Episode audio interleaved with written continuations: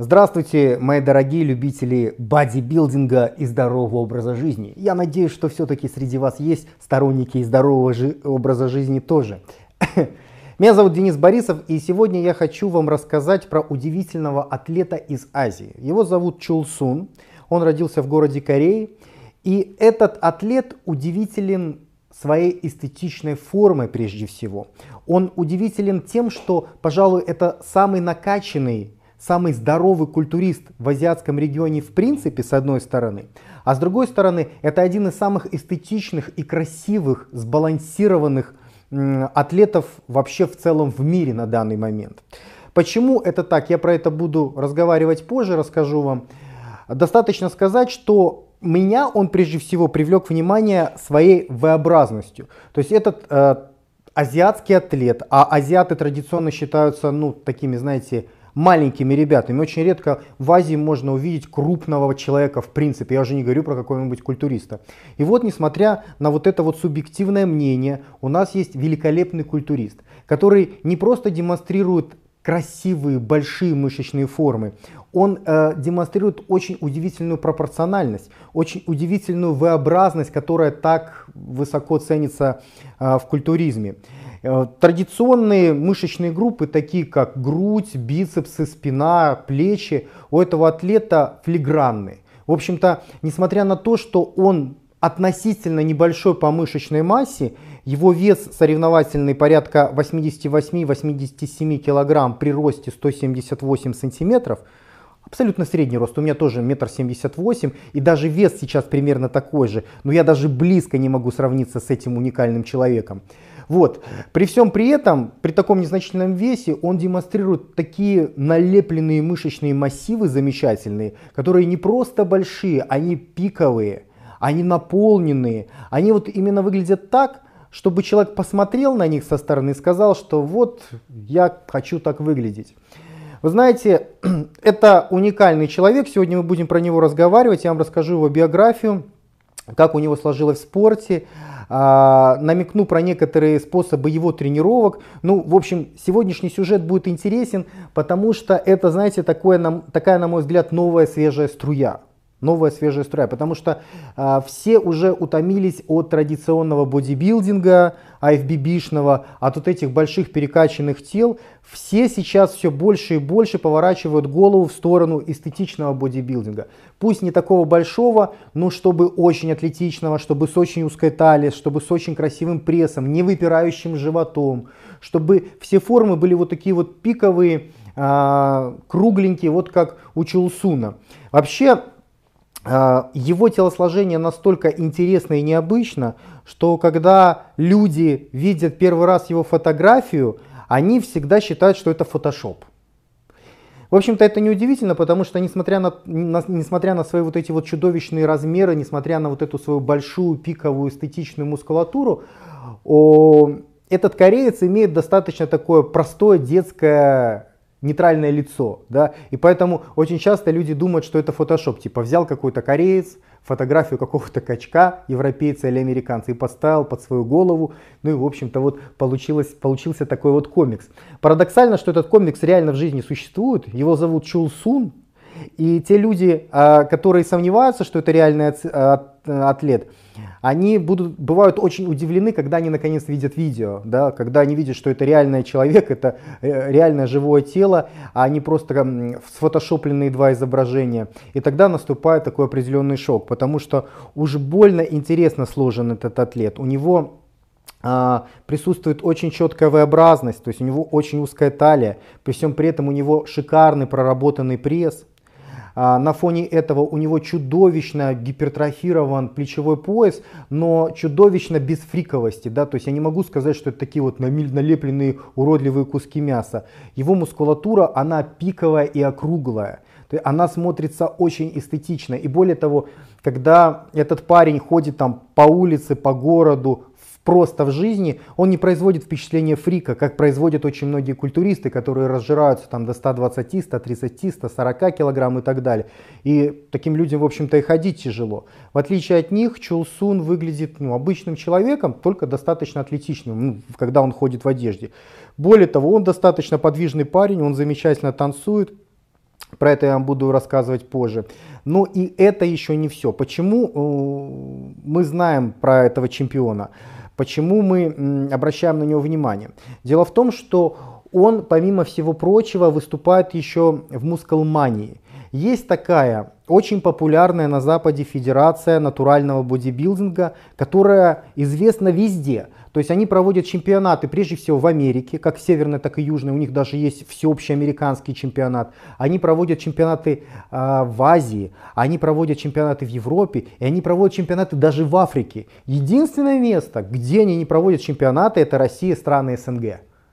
И, то есть это вообще какой-то нонсенс. А, потому что мы традиционно ну, знаем ряд федераций. Ну, конечно, мы все уверены в том, что основная, самая главная мировая федерация это IFBB. Федерация, которую создали братья Вейдеры, федерация, под которой выступают все чемпионы Олимпии. Олимпия это чемпионат мира среди профессионалов по версии федерации IFBB.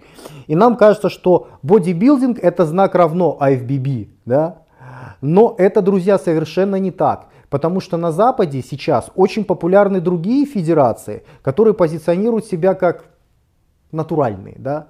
То есть э, вот эта мускулмания федерация, она позиционирует себя, она существует с 91 года, она позиционирует себя как федерация натурального бодибилдинга.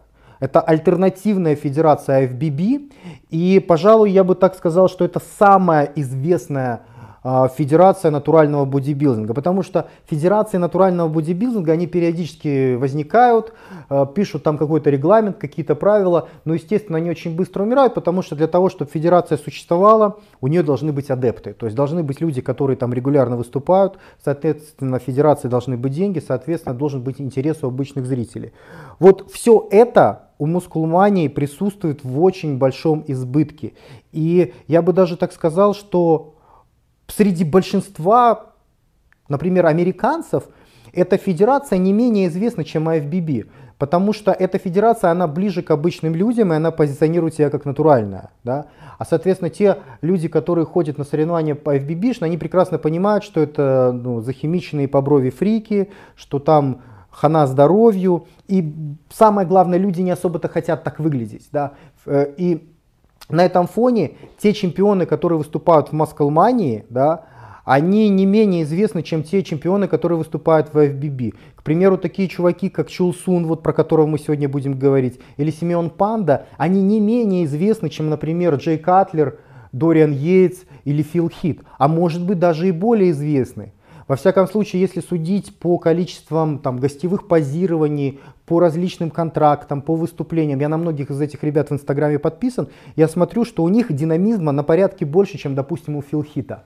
Просто даже вот смотришь в Инстаграме, какие фотографии они выкладывают, э, на каких э, ивентах присутствуют, куда ездят, где их приглашают принять участие в гостевом позировании и так далее. Вот эти вот ребята из Мускулмании, это федерация натурального бодибилдинга мировая, они светятся чаще, больше и интереснее гораздо, чем ребята из FBB.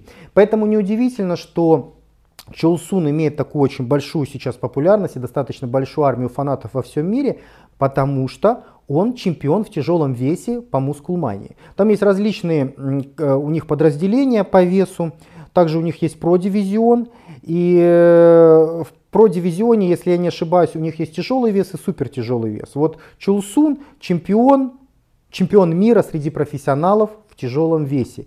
И типа натурал. Это добавляет пикантности, согласитесь, да? Потому что, ну, посмотрите на этого человека, и вы сразу поймете, что никакой он не натурал даже близко и нигде с такими сумасшедшими размерами. Но людям хочется верить, что это возможно в натурашку. И, соответственно, люди готовы платить за это деньги, поэтому организаторы, функционеры федерации это используют, поэтому спортсмены тоже это активно очень используют. Как бы там ни было, Сегодня мы будем говорить про э, Чолсуна, э, чемпиона мира по натуральному бодибилдингу в тяжелом весе, который обладает удивительно эстетичным телосложением и попробуем разобраться, как он этого добивался. Что ж, друзья, вы готовы? Ну тогда поехали. На данный момент Чулсун очень известный атлет в Южной Корее. Фактически он что-то типа национального героя. Дело в том, что культуристов, в общем-то, во всем азиатском регионе, таких известных здоровых культуристов, их очень мало. Потому что, как я уже говорил, в общем-то, азиаты не особо фанатеют от культуризма, во-первых, а во-вторых, у них не особо к этому предрасположенность с генетической точки зрения. То есть традиционный азиат это человек достаточно низкого роста, достаточно такой худосочный товарищ и так далее. Поэтому неудивительно, что наш герой э, стал очень популярен. Дело в том, что Южная Корея, а именно оттуда он родом, это достаточно небольшая страна, совершенно небольшая, поэтому э, такой большой парень, как наш герой, неудивительно, что его сразу же заметили в такой, э, в такой стране. Он э, участвует в очень многих телевизионных проектах, он периодически участвует в различных шоу-программах, таких как там, допустим, танцевальные различные шоу-программы. А потом он периодически снимается даже в каких-то развлекательных видеороликах, мини-фильмах и так далее. То есть он очень частый гость на различных развлекательных ивент, ивентах в Южной Корее. Но, в общем-то, так было не всегда. Детство у него проходило достаточно скромно. Ну, в общем-то, как и у большинства, наверное, корейцев, которые родились э, в 80-х годах. Чул Сун родился 1 сентября 1983 года. На данный момент ему 33 года. Он родился в городе Сеуле. Сеул – это столица Южной Кореи. Надо сказать, что город очень крупный. А, по размерам он примерно как Москва, то есть там больше 10 миллионов населения в этом городе. Помимо этого, вокруг города еще находится огромная агломерация из мини-городов и населенных пунктов численностью примерно еще порядка 10 миллионов человек. То есть это такой огромный кусок страны, котором проживает там, в этой агломерации проживает больше 20 миллионов человек, и по большому счету это порядка четверти населения всей Южной Кореи сконцентрировано вот в именно вот этой насыщенной агломерации. Надо также сказать, что Сеул город очень такой прогрессивный. Это такой классический, один из классических центров западной цивилизации. Потому что э, все основные корпорации мировые, там имеют свое представительство, имеют свои офисы. Я даже читал как-то одну статистику, там говорилось о том, что, по-моему, город занимает седьмое место в мире, ну, после таких, там, как, допустим, Нью-Йорк, Лондон, там, и так далее, а, по количеству штаб-квартир мировых, э, мировых, мировых корпораций. То есть это огромный, суперразвитый, движущийся такой городишко, он чем-то похож на Нью-Йорк, очень такой динамичный, э, в котором все постоянно бегают и все заняты зарабатыванием денег. И именно в этом городе родился наш герой в 1983 году. Он был обычным худосочным маленьким ребенком, ну, как, как и большинство корейцев. И когда он был ребенком, он даже себе и представить не мог, что когда он вырастет, он будет соревнующимся культуристом. Да? Э, потому что, посмотрев на себя в зеркало, про это никак нельзя было подумать. Он был очень активным мальчиком, занимался активными видами спорта, очень любил плавать и очень любил водные лыжи. Помимо этого, в качестве развлечения он избрал себе танцы. Ну, знаете, в крупных городах, таких как, допустим, Нью-Йорк или Москва, очень часто можно найти бибоев, то есть ребят, которые танцуют брейк на улице, раскладывают там какие-нибудь картонки и выпендриваются перед прохожими, там иногда кладут шапку какую-нибудь, чтобы там мелочь какую-нибудь собирать и все такое. Вот э, э, наш герой вот делал именно то же самое. У него была своя команда друзей с одного района, и они занимались брейком, преимущественно нижним, ну и чуть-чуть верхним. И они танцевали на протяжении очень-очень многих лет. И, собственно говоря, в общем-то, на тот момент никакого э, культуризма близко не было. Но нужно сразу сказать, что вот эти вот все занятия брейком, они очень здорово потом помогли при занятиях бодибилдингом. Почему? Потому что любые виды спорта, любые виды силовой активности, которой ребенок занимается в детстве, они не проходят бесследно. Потому что чем больше вы занимаетесь в детстве, тем больше ваша энергетика адаптирована для последующего роста мышц в будущем. Особенно если мы говорим про такие виды деятельности, где м, применяется анаэробный гликолиз, а в брейке он применяется. То есть ребята, которые танцуют, они э, выполняют различные силовые элементы. В брейке есть очень много силовых элементов. И во время этих силовых элементов приходится использовать анаэробный гликолиз, приходится использовать мышцы, приходится увеличивать количество митохондрий, энергетических станций организма. И это очень благотворная почва для того, чтобы потом при, в начале занятий бодибилдингом, чтобы очень хорошо расти. Например, я знал в свое время одного лыжника, который спрогрессировал за полгода-год, ну просто выдающийся у него был прогресс в культуризме, хотя он до этого занимался только лыжами, но он пришел, профессиональный спортсмен, у него чувство мышечное совсем не такое, как у обычных людей, количество митохондрий, он привык использовать свою энергетику. И на фоне вот этой вот хорошей базы, который он еще получил с детства, у него получился очень хороший, хороший очень быстрый прогресс в бодибилдинге. Кстати, я считаю, что э, любые профессиональные спортсмены, которые со временем уходят из своих видов спорта, я считаю, что им обязательно нужно идти в бодибилдинг, потому что бодибилдинг это такая, ну если без формы, если без жести, такая тихая завость. То есть профессиональный спортсмен может там найти нужную ему нагрузку физическую, к которой он привык, да, человек, если с детства привык свое тело погружать в нагрузки, то без нагрузки он себя будет очень плохо чувствовать чувствовать. Так профессиональный спортсмен, который завязал с профессиональным спортом, он может найти в бодибилдинге нужную ему нагрузку. Более того, он может найти нужную стимуляцию нужных гормонов, анаболических тестостерона, гормона роста, которые, в общем-то, стимулируют обновление клеток, стимулируют поддержание его здоровья и общий благоприятный тонус. Как бы там ни было, все детство наш герой провел танцуя брейкданс и подготавливая свои энергетические системы для дальнейших занятий бодибилдингом. Сейчас соревновательный вес Чулсу на 88 кг при росте 178 сантиметров. Однако так было не всегда. Еще 13 лет назад, когда ему было всего лишь 20 лет, его вес составлял порядка 58 килограмм. То есть он весил меньше 60 килограмм в 20 лет. Только представьте себе, эдакий э, юноша, у которого 178 сантиметров и при всем при этом, ро, и при всем при этом вес 58 килограмм. Что бы вы подумали в этом месте? Вы бы, конечно, подумали дрыщ. И так оно и было. Действительно, Челсун был дрыщ. Такой э, очень худосочный, очень стройный, очень поджаристый, совершенно без жира молодой человек. Ну, без жира, потому что занимался брейком, да, куда там еще жир в 58 килограмм, уже не оставалось места на жир. Вот, и все бы ничего, но детство уходит. Детство, прощай, прошло детство, наступила юность.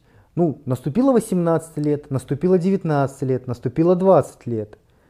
И наш будущий герой стал понимать, что хочет бодибилдингом заняться? Нет, он хочет женщину. Наш герой понял, что хочет женщину. Вот. Ну, в общем-то, период пубертанного созревания у молодого человека прошел, и, соответственно, стал засматриваться на девушек. И в этом возрасте э, очень часто у молодых людей возникает одна и та же проблема – недостаток уверенности в себе и недостаток женского внимания. И, в общем-то, эти две вещи, они между собой связаны, потому что женщины любят уверенных в себе, женщины любят статусных мужчин, а у подростка, грубо говоря, этого нет. Мы знаем эту старую историю, да, женщина, когда она девочка, когда она девушка, а у нее статус очень высокий, потому что оценивается по красоте, она молодая, красивая, привлекательная, с возрастом красота уходит, статус снижается у женщины. А у мужчин наоборот, когда он только парень, у него ничего нет, у него нет никакого статуса, красота его никому не нужна, он не девочка, соответственно его статус низкий. Но потом с возрастом он зарабатывает деньги, он зарабатывает уважение, статус его увеличивается, то есть происходит постоянно такая вот смена, да, у женщин статус с возрастом падает, а у мужчин с возрастом растет. И вот Чулсун в 20 лет столкнулся с такой ситуацией, что гормоны бурлят, э, жить хочется, девушек хочется, уважения хочется, а ничего этого нет. А нет почему? Потому что дрыщ. Про это не принято говорить. Говорят, да не важно, в общем-то, главное внутренний мир, не важно, какой ты на самом деле, главное, чтобы человек был хороший. Это-то все хорошо звучит, но если какая-нибудь Дуся там жирная, то парня у нее красивого нет или мужчины достойного нет. Почему? Потому что она жирная, она, ее статус низкий. То же самое и с подростками. Если это какой-нибудь молодой пацан, который там влюбился в какую-нибудь красивую девушку, эта девушка, она, если красивая, ее статус высокий, у нее много достойных мужчин-ухажеров, она не будет клевать на этого низкостатусного.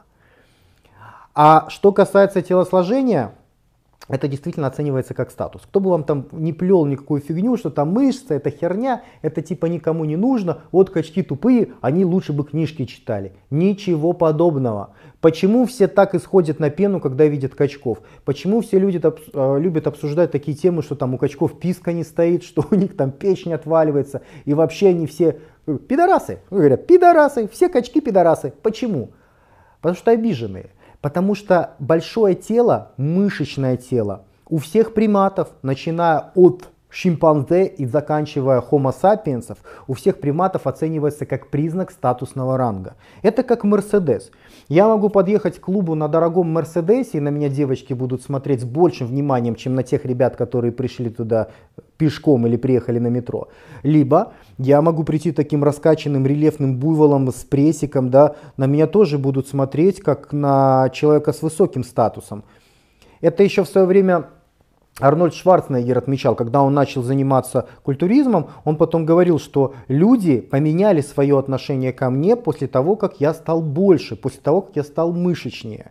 И мы все подсознательно это ощущаем, как те ребята, которые занимаются бодибилдингом, так те, которые не занимаются. Те, которые не занимаются, они очень часто начинают злопыхать, начинают придумывать всякую херню, начинают вешать всяких собак на культуристов.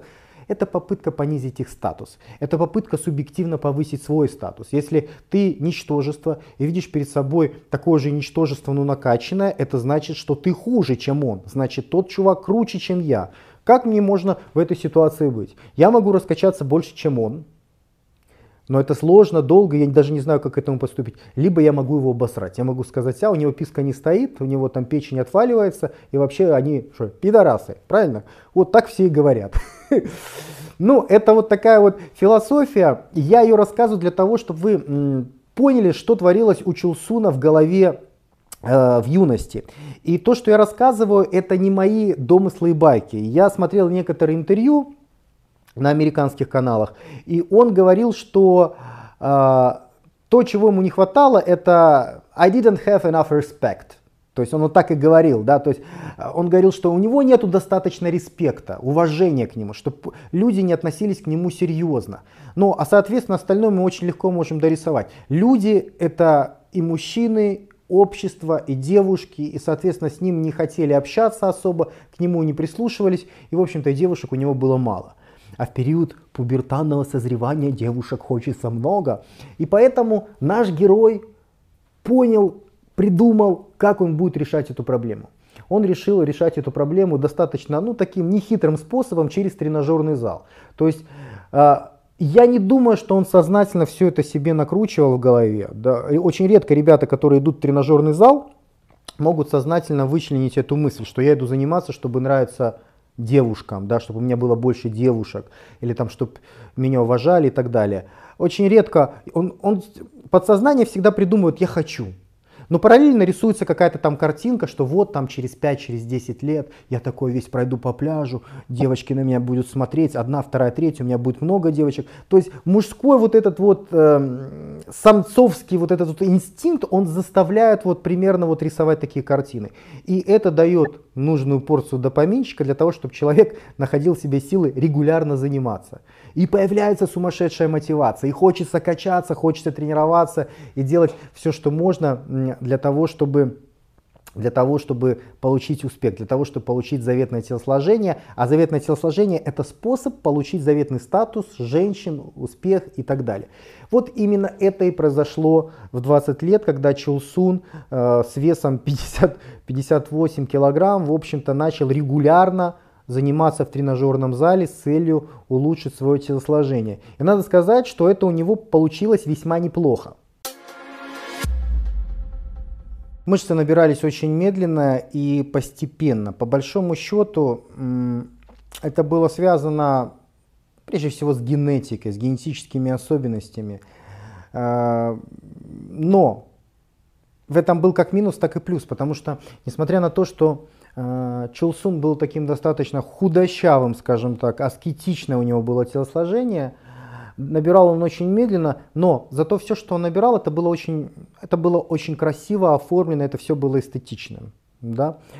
Он начал, как я уже вам сказал, с 58 килограмм, и, в общем-то, это было в 2003 году. Первый раз он выступил э, в 2009 году на корейском фитнес-фестивале для моделей. Ну, типа псевдосоревнования по какому-то культуристу, культуризму.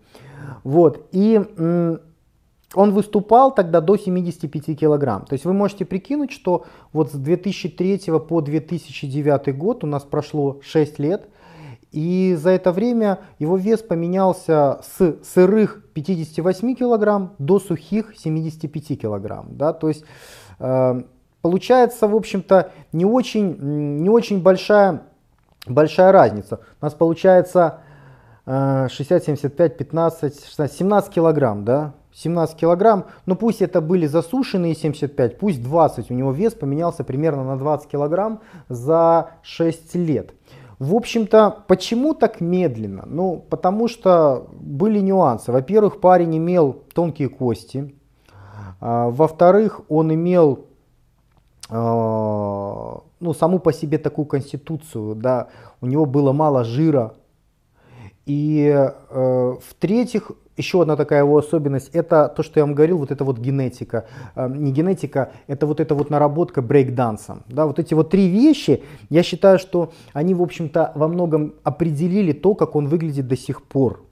Есть э, моменты, связанные с тренировками, про это мы будем говорить чуть позже, потому что тренировки у него уникальны. Я даже думаю, э, следующий сюжет, следующую рассылку в подполье сделать именно про тренировки дельт, потому что у него удивительные три дельты. У Чулсуна, а, наверное, одни из лучших дельт в мире, настолько вот интересные, настолько вот они пиковые, шарообразные. И, в общем-то, все мужчины хотят такие дельты, потому что они дают такую вот определенную V-образность мужскому силуэту, а V-образность это опять-таки тот же самый статус. Чем более V-образный, тем более атлетичный, тем больше такой мужчина имеет статус в глазах вообще всех людей вокруг. Вот, поэтому, наверное, я сделаю э, целый выпуск подполья, следующую рассылку э, через неделю именно на вот эту вот тему. Вот. Что касается вот этих вот особенностей. Занятия брейком дали определенную энергетику, которая позволила ему прибавлять мышцы лучше, чем если бы он не занимался брейкдансом до этого. А низкий процент жира это и плюс, и минус. Он набирал сложно из-за этого, потому что это особенность генетики. Но зато все, что он набирал, на его теле было хорошо видно. То есть это было, скажем так, эстетично, это было сексуально. Пусть он наберет там 2-3-4 килограмма, но эти 2-3-4 килограмма будут смотреться гораздо лучше, чем какой-нибудь обычный парень со средним телосложением наберет 10 килограмм. Вот. Ну и ко тонкие кости это дополнительная фишка, которая добавляет такой определенной эстетичности телосложению. Очень часто говорят, как я там должен тренироваться, чтобы выглядеть как там Джефф Сет, да, или как я там должен тренироваться, чтобы выглядеть как Лазер Ангелов, как я должен э, тренироваться, чтобы выглядеть как Чулсун. Я расскажу вам, как надо тренироваться, но вы должны понимать, что есть вещи, которые мы можем поменять, а есть вещи, которые генетические. Да, то есть а, толщина костей это генетическая вещь. И именно толщина костей по итогу она дает такой вот очень эстетичный вид у человека. То есть когда вот эти вот все сочленения очень тонкие, вот где у вас находятся суставы, то на, когда вы наращиваете мышцы на ваших костях, за счет вот этих вот тонких сочленений все у вас выглядит таким, знаете, очень-очень-очень пиковым. Такие мышцы все такие надутенькие, кругленькие, аккуратненькие. Нету вот этих вот налепленных массивных кусков мяса, которые традиционно а, можно увидеть в IFBB там в супер тяжелых весах. Да? Вот все вот эти вот штуки, они сыграли Чулсуну добрую пользу в конце концов. Потому что несмотря на то, что он набирал очень медленно, но он набирал эстетично и красиво. Что касается его натуральности, я думаю, что на том этапе, на вот этапе вот этих шести лет в промежутке с 2003 до 2009, скорее всего, он набирал в натурашку. Скорее всего, он набирал в натурашку. И я считаю, что это вполне возможно, потому что первый раз он выступал, дебютировал на соревнованиях в 2009 году. То есть у него было целых 6 лет для того, чтобы набрать вот этих вот 20 килограмм, начиная с начала своих тренировок. Согласитесь, 75 килограмм это не звучит как каким-то таким, знаете, очень ужасно тяжелым большим весом, для набора которого нужно использовать анаболические стероиды. Более того, мы можем разделить его прибавки, а у него прибавки были 18 э, килограмм, ну пусть 20 килограмм, разделить на этих 6 лет, и у нас получится ну там 3-4 килограмма в год. Ребят, 3-4 килограмма в год это э, человек должен был набирать там килограмм за 3 месяца.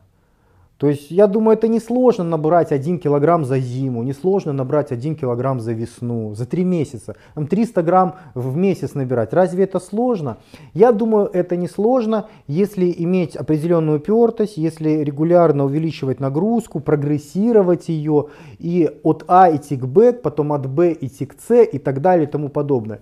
В общем, я склоняюсь к тому, что на вот этом вот промежутке он либо вообще ничего не использовал вот эти первые 6 лет, либо использовал использовал какие-то такие минимальные дозы, что ими практически можно пренебречь. Как бы там ни было, а, в 2009 году а, наш герой дебютировал на первых своих соревнованиях. Это был фитнес скорее спортс модел, в общем-то не совсем такое соревнование, как привычное для нас, которое мы видим на подмостках IFBB-шных соревнований.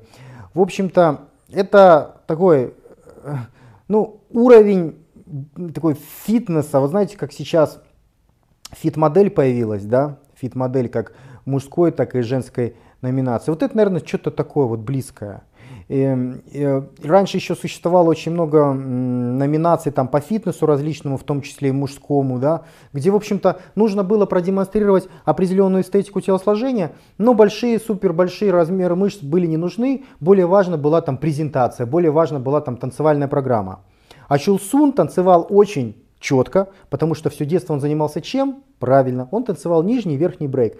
Поэтому, кстати, до сих пор многие считают, что его произвольная программа одна из лучших в мире.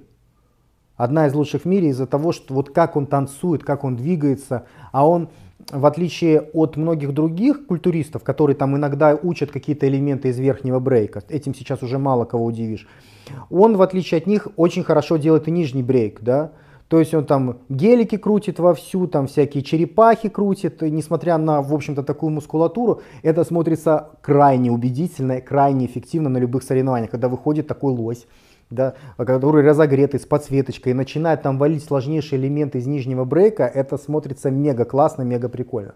Ну, как бы там ни было, он выступил на этом корейском чемпионате, это был национальный чемпионат, и он дебютировал третьим. Он был третьим, вес его на тот момент был 90, ой, 75 килограмм. Ну и, в общем-то, это неплохо, это дало определенную, определенный заряд мотивации нашему герою.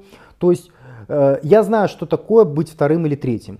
При, в такой ситуации у тебя, когда ты первый раз получаешь второе или третье место, у тебя, а, у тебя сразу глаза загораются, ты не в аутсайдерах, ты даже не просто в финале, ты, э, ты, фина, э, ты в тройке, Соответственно, ты в призах, и уже сразу в тебе начинает вот этот вот допамин бурлить, тебе хочется доказать всему миру, что я круче тучи, тебе хочется занять первое место, ну или второе, если ты был третьим, ну тебе хочется показать, там, порвать весь мир в такой ситуации. Появляется дополнительная мотивация, Собственно говоря, у Челсуна она и появилась. И э, на, по горячим следам он решил метнуться в Штаты. Дело в том, что в Штатах, вот как раз э, в Лас-Вегасе и проводится чаще всего вот этот вот чемпионат мусул, мускулмании, типа натуральной федерации, да, и, э, в общем-то, в том же 2009 году Чулсун летит в Соединенные Штаты Америки и выступает на чемпионате мира в легком весе. Чемпионате мира по федерации натуральной мускулмания. И что бы вы думали, каким бы каким местом смог похвастаться э, наш кореец, он занимает, на удивление, там второе место. То есть он на, на национальном уровне выступил, получил третье. Окей, думает чувак, надо расти, двигаться дальше. Летит в Штаты, на чемпионате мира занимает второе место. Видите, у него же есть динамика определенная. В такой ситуации еще больше хочется. Как это, это тебе дает постоянное подстегивание допаминчиком. Тебе кажется, вот я третий был, вот сейчас второй, вот сейчас я вообще удачу за хвост схвачу и, э, и наконец-то займу первое место. Однако это у него не получилось. Ну, во всяком случае, не получилось в 2009 году. А, Хорошо или это плохо? Я считаю даже, может быть, что это хорошо, потому что у парня возникла офигенная мотивация развиваться, тренироваться, улучшать форму и так далее. И он все сделал правильно. Он в течение года тренировался, готовился и в 2010 году проводилась, э, Мускулмания проводила чемпионат э, в Корее национальный. И этот национальный чемпионат э, Чулсун выиграл вообще без всяких вопросов. Стал национальным чемпионом. После этого он полетел в Штаты на чемпионат мира, который проводила та же самая федерация, и он там становится первым. Чемпион мира. Чемпион мира по бодибилдингу в легком весе в самой известной натуральной федерации Мускулмания. И наш пацанчик обрадовался. Ну, кто бы не обрадовался, это, конечно, приятно. Но был косячок, который его, видимо, где-то чуть-чуть угнетал.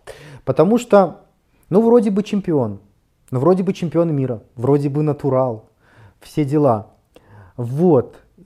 А все равно как-то люди, ну, не так, чтобы, ну, хотелось бы больше уважения, и женщин бы больше хотелось, а нету. А почему? А потому что 75 килограмм. Потому что 75 килограмм, пацаны. Хоть ты чемпион, знаешь как, я доктор наук, у меня там три высших образования. Если такой умный, что строем не ходишь, да? То есть, ну вот это, это, понимаете? То есть, когда у человека статус высокий, и ему ничего доказывать не надо. Он сказал, и все слушаются, да? Или там вообще он ведет себя очень спокойно, и все равно к нему там липнут люди, к нему липнут девушки и так далее. А у Челсуна этого не было. А ему что? Ему этого хотелось. Поэтому, поэтому пацан понимает, что надо набирать надо набирать. И вот тут один из самых пикантных моментов его карьеры, потому что в 2010 году он стал чемпионом мира до 75. Вот. А в 2011 году он полетел на чемпионат мира мускулмании, тоже в Штаты, уже с весом 90 соревновательным. Вы прикиньте, он за, за год он добавил 15 килограмм. Причем это не ну не просто там массу он добавил, да, какой-то, это я постоянно вижу, там, чуваки деки укололи, метана нажрались и говорят, мы подросли, там, подрос он там на 20 килограмм, проходит полтора месяца минус 20 килограмм, да, такие качели бесконечные, вот я вокруг себя постоянно наблюдаю. Если удастся у человека там пару килограмм сохранить с курсов там за год, то это, в общем-то, неплохой результат на продвинутых этапах. И тем удивительно, что у Чулсуна, в натурашку, конечно же в натурашку, ведь федерация натуральная, вы же понимаете, пацаны.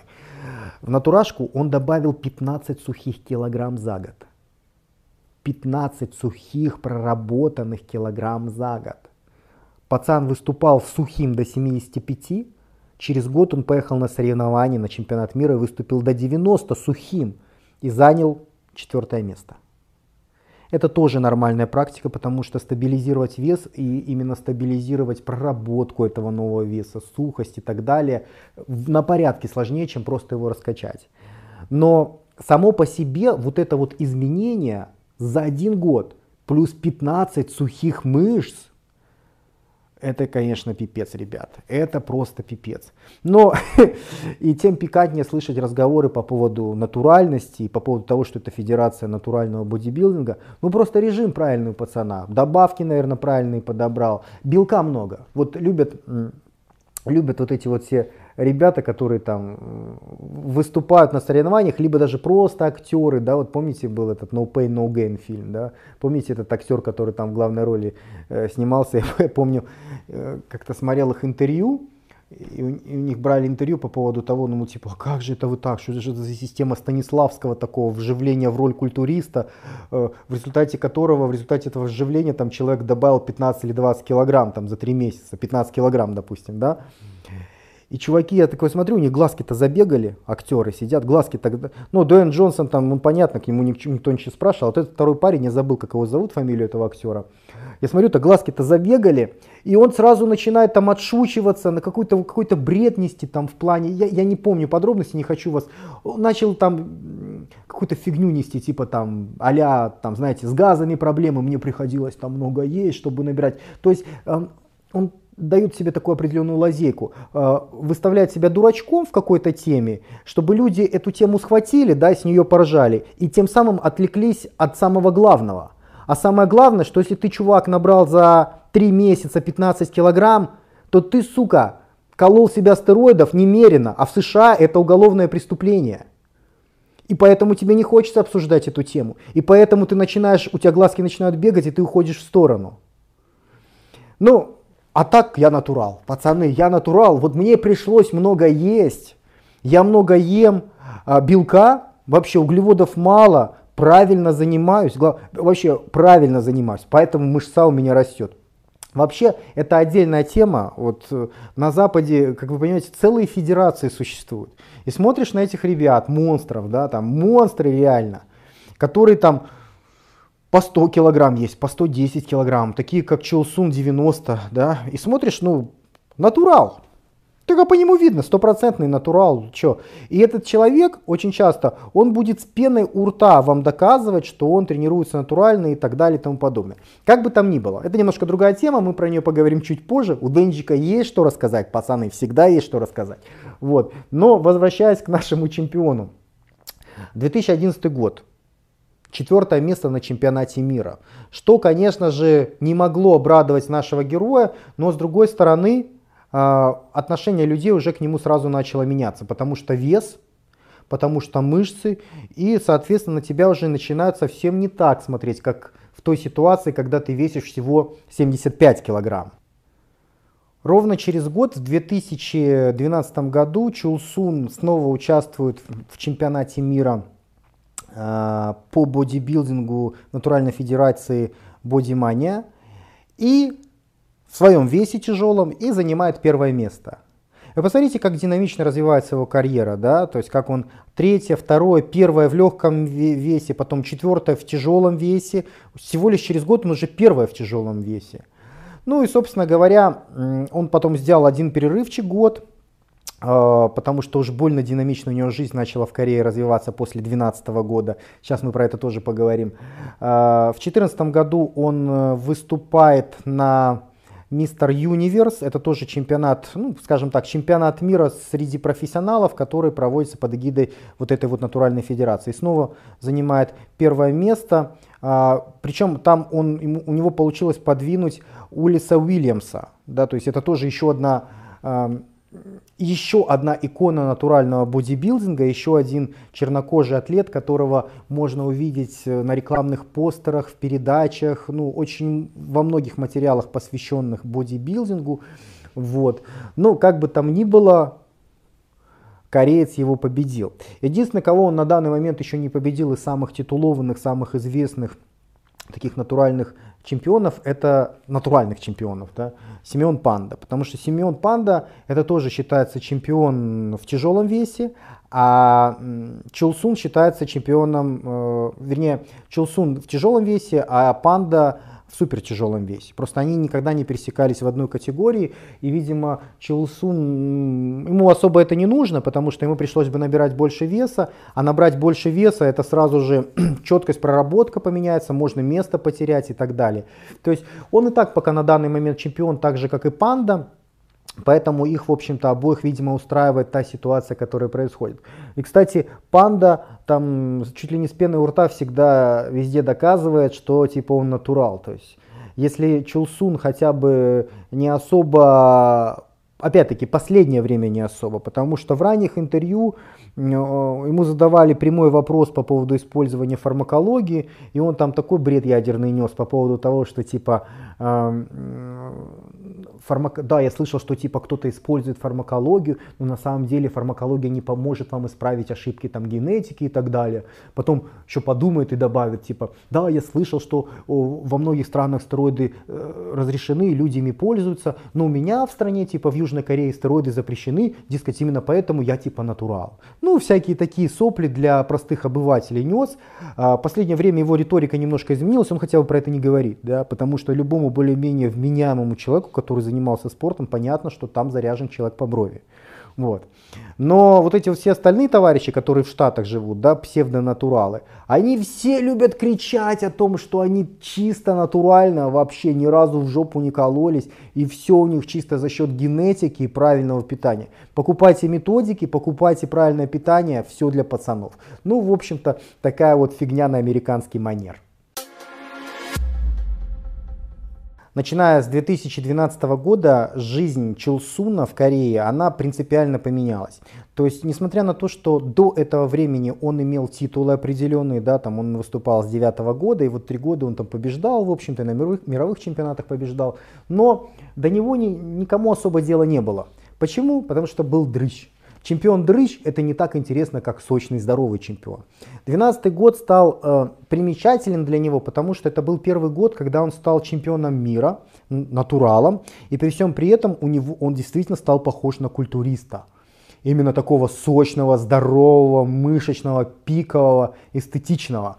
И поэтому, когда он приехал вернулся в Корею обратно, на него посыпались различные предложения. Он стал частым завсегдатием различных телевизионных шоу, передач, начал сниматься в различных проектах, начал писать всякие статьи и так далее.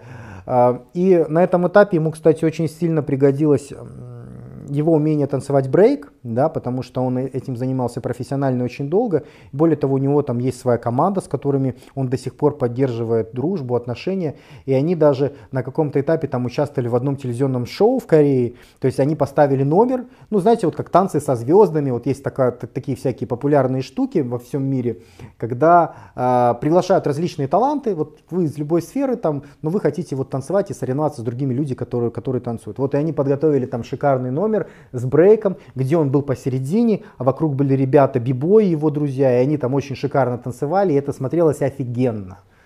Потому что огромная, рельефная, сочная, эстетичная, не как там у Рони Коллимана, а как, знаете, какого-нибудь олимпийского бога телосложения. И это тело еще двигалось, оно танцевало, и причем танцевало в такт, в лад, и красиво, и здорово, и все вместе. Ну, короче, это было офигенно. Его популярность начинает сумасшедшей скоростью расти, все больше и больше внимания к нему. Люди поменяли свое отношение к нему полностью, то есть к нему прислушиваются. Он ощутил, что статус наконец-то его подрос. Ну и я так понимаю, что в тот период он начинает очень интенсивно удовлетворять свой статус, который был недостаточно высокий в детстве. Да? У кого чего болит, тот о том и говорит. Вот. И он там во все тяжкие. То есть он там как, чуть ли не через день там в ночных клубах э, проводит время, э, гуляет с различными девушками, да, ну, будем тактичным, будем как джентльмены говорить, мы не будем э, прямым текстом. Вот. И он себе позволяет немножко такие, знаете, вальяжные высказывания по поводу других людей и даже где-то даже насмехаться над людьми. Помните те вот истории, которые были с Арнольдом Шварценеггером, когда к нему обращались люди по поводу того, как надо, мол, тренироваться, чтобы набрать мышечную массу, а он им там советовал соль есть каждый день все больше, больше и больше, ну то есть издевался, да, говорил неправду. То же самое, в общем-то, Чулсун периодически говорил, причем он это себе позволял даже в интервью, да, то есть его там спрашивают, например, там, используете ли вы э, спортивное питание, спортивные добавки. Он говорит, я не использую спортивное питание, потому что я много пью алкоголя, и я вообще считаю, что с людьми нужно быть откровенным. Я люблю бухать, я люблю женщин. А, не, он говорит, бодибилдинг это, это бухло, женщины и сигареты. Вот типа такого. То есть он позволял, видите, себе вот такие вот манеры общения, ну, какие эпатирующие, да, то есть, конечно, то, что он сказал, это действительно не так. Конечно, у него там был режим и все такое прочее, конечно, алкоголь и никотин это плохо, может быть, он там иногда где-то этим баловался, но навряд ли на постоянной основе. Но он уже себе позволял так высокомерно говорить, да, и смеяться, да, потому что ему было уже пофиг, он ощущал, что статус под, у него подрос. То есть я могу говорить все, что захочу. Э, то же самое, в общем-то, касалось и с девушками. Девушки любят засранцев, да, это все, всем известный факт. И чем выше у человека статус, тем больше, как правило, он засранец чаще всего становится, вот тем больше девушки таких любят. Потому что девушки любят статусных, успешных мужчин, а не неудачников, лузеров и тому подобное. Да? Тоже отдельная тема. Часто говорят, а, почему она там, она на бабки повелась. Она не на бабки повелась, она на успешность повелась. Она повелась на мужчину, который может бабки за, заработать. Бабки это как статусный маркер выступает, что это мужик успешный, а не лузер. А если у тебя нету бабок, у тебя нету тела, и ты вообще не интересный, то кто ты? Что, что, что с тобой время проводить? Надо какие-то маркеры. Телосложение – маркер. Мерседес – маркер да, уважение других людей маркер. Ну, это другая тема. Если вы захотите, пацаны, вы мне дайте знать, я вам все расскажу. Даже и про эту тему тоже. Вот. Короче, женщины, ну, пошел по рукам, в общем, пацан. Пошел по рукам, я знаю этот период. А, у меня тоже такое было. В общем, пошел по рукам, вот, и и у него спрашивают, э, типа там тоже в одном из интервью я смотрел, у него спрашивают, мол, «А у вас, э, do you have girlfriend, да, у тебя есть подружка? А, а он говорит, I have a lot of different girlfriends, ну то есть у меня много разных подружек. Ну говорят, ну может быть типа у тебя есть это любимая, он говорит, так у меня много любимых. Говорит, я вообще не эгоист. Я считаю, что я принадлежу всем. Это слишком эгоистично отдавать себя какому-то одному человеку. Ну, то есть такую реально степ. Причем это такая знакомая тема. Я помню, что я э, там в десятом году, в девятом году, в одиннадцатом году я всегда говорил то же самое. Вот, то есть, особенно если э, э, встречаешься с какой-нибудь новой девушкой, вот она тебе начинает там задвигать, а девушки сразу же начинают задвигать, щупать, да, там, насчет семьи, насчет детей, твое отношение ко всему этому. И ты э, понимаешь, что э, это либо затянется надолго, либо есть небольшой шанс, небольшой, но он есть, это сделать быстро. Но для того, чтобы сделать быстро, нужно быть подонком, да. И ты говоришь, типа, да ну какие мне отношения, у меня и так женщин полно, типа, и все, да какие-то, знаешь, у меня и так все замечательно. Есть дети, есть много детей, но я всех не знаю. То есть ты включаешь такого определенного подонка, потому что если ты будешь играть по тем правилам, которые тебе навязывает женщина, то это затянется там на месяца, там на, на, на годы и так далее, а тебе это нафиг не нужно, да, то есть тебе не нужны отношения, потому что у тебя есть выбор и есть другие женщины. Вот и я это очень четко прочувствовал, когда я смотрел его интервью. То есть мне однозначно стало понятно, что у человека а, в какой-то момент начал, ну, появилась доступность очень большая там, к женщинам, его статус очень сильно подрос, и он этим пользовался.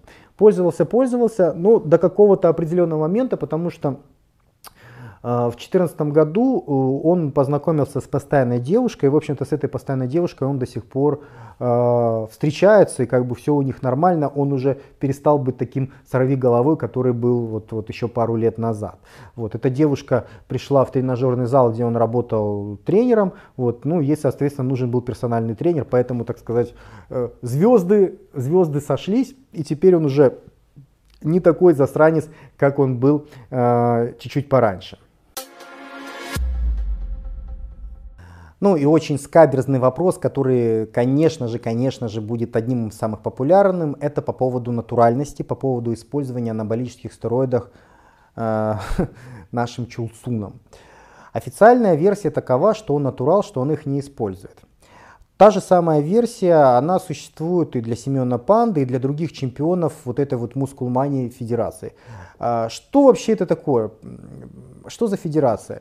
Это альтернативная федерация, она возникла в 91 году, если я не ошибаюсь, они э, пробовали различные модели выступлений, различные номинации, а в конце концов они нашли вот эту вот свою маркетинговую жилку, да, то есть им нужно было отличаться чем-то от FBB, и они нашли изюм. Они сказали, у нас федерация натуральная, вот у вас не натуральная, мы знаем, что вы там всех обманываете, а у нас федерация натуральная. И есть огромное количество людей во всем мире, которые в это верят. Почему? Не потому, что федерация натуральная, на самом деле, что там химичат, что там химичат. В мускулмании есть какой-то процент дурачков, которые не химичат. Я допускаю такое. Но чемпионы, конечно же, захимичены. Но про это нельзя говорить. Почему же люди выступают на мускулмании, а не в IFBB?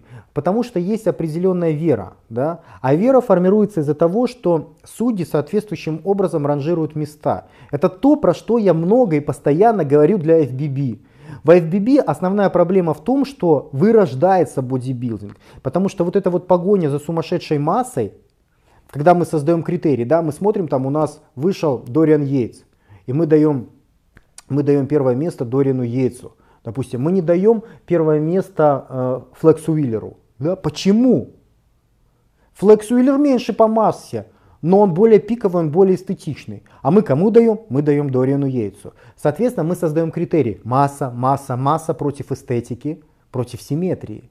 И, соответственно, на основании этого критерия у нас развивается все дальше. И в конечном счете мы приходим ну, в некрасивый бодибилдинг, который существует сейчас. Потому что те качки, которые выступают там свыше 100 килограмм, 110, 120, большинство людей на них так посмотрит и скажет, я не хочу так выглядеть. Вот. Мускулмания пошли другим путем. Они стали формировать судьи, которые судят соревнования, они стали формировать соответствующие критерии. То есть они стали отдавать предпочтение тем ребятам, которые не самые большие, а которые вот такие вот все округленькие, которые все пиковые, которые с тонкими очень талиями. То есть, понимаете, в чем фишка, что я хочу донести? Эта федерация не такая популярная, как FBB, там выступает гораздо меньше спортсменов. Но при всем при этом это блеф, что они там натуралы, так же как в FBB, блеф, что они натуралы. Они все химичат. Но критерии формируются таким образом, что идет предпочтение эстетики, а в FBB идет предпочтение массе. Причем я, ну, не на словах, а на деле, потому что в FBB тоже говорят, мы там на самом деле критерии меняются, мы сейчас за эстетику, за массой не гонимся. Вы, ребята, определитесь, зачем вы там гонитесь, потому что у вас на профессиональном чемпионате выступают мужики по 120 килограмм, это не физиологично, они вон мрут как мухи, да? В мускулмании ребята не мрут, а у вас мрут, потому что там и помимо стероидов, там и гормона роста немерено, там и э, диуретиков немерено и очень много, очень много всего. Так что так что не надо рассказывать сказки. А когда мы говорим про мускулманию, мы, если вот судьи, мы можем поставить критерии таким образом, что это будет красивее выглядеть и будет безопаснее для здоровья. Для этого всего лишь нужно отдать предпочтение тоненьким талиям. Вот тупо чем тоньше талия, тем лучше. Мы сделаем такой критерий, и все, вся, вся эта бригада, они перестанут колоть, допустим, гормон роста. Почему? Потому что у них будет разрастаться. Мы отойдем от критерия мышечности, возьмем критерий узкая талия, все, мы уже убираем гормон роста. Убираем гормон роста, уже смертей будет на порядке меньше сердечно-сосудистых заболеваний, потому что именно гормон роста плюс анаболические стероиды приносят максимальный вред для вашего сердца, для ваших сосудов. Не стероиды сами по себе, а стероиды плюс гормон роста. Но это отдельно очень долгая тема. Как бы там ни было, существует вот такая иллюзия, что те ребята, типа Чулсуна, Панды, которые выступают в мускулмании, что типа они натуралы.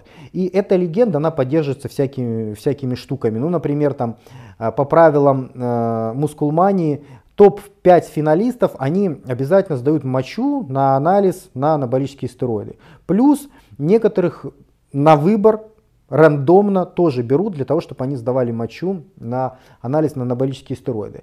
Но это такая чушь на самом деле, потому что очень часто на любительских чемпионатах АФББ тоже берут мочу и сдают в ВАДу, анализируют на анаболические стероиды и так далее, и чему и ничего не находят. Вон Деннис Вульф, если я не ошибаюсь, то ли в 2003, то ли в 2004 году, перед тем, как он квалифицировался на Олимпию, он выиграл чемпионат мира любительский, и там был анализ на анаболические стероиды. И он его прошел, он прошел допинг-тест.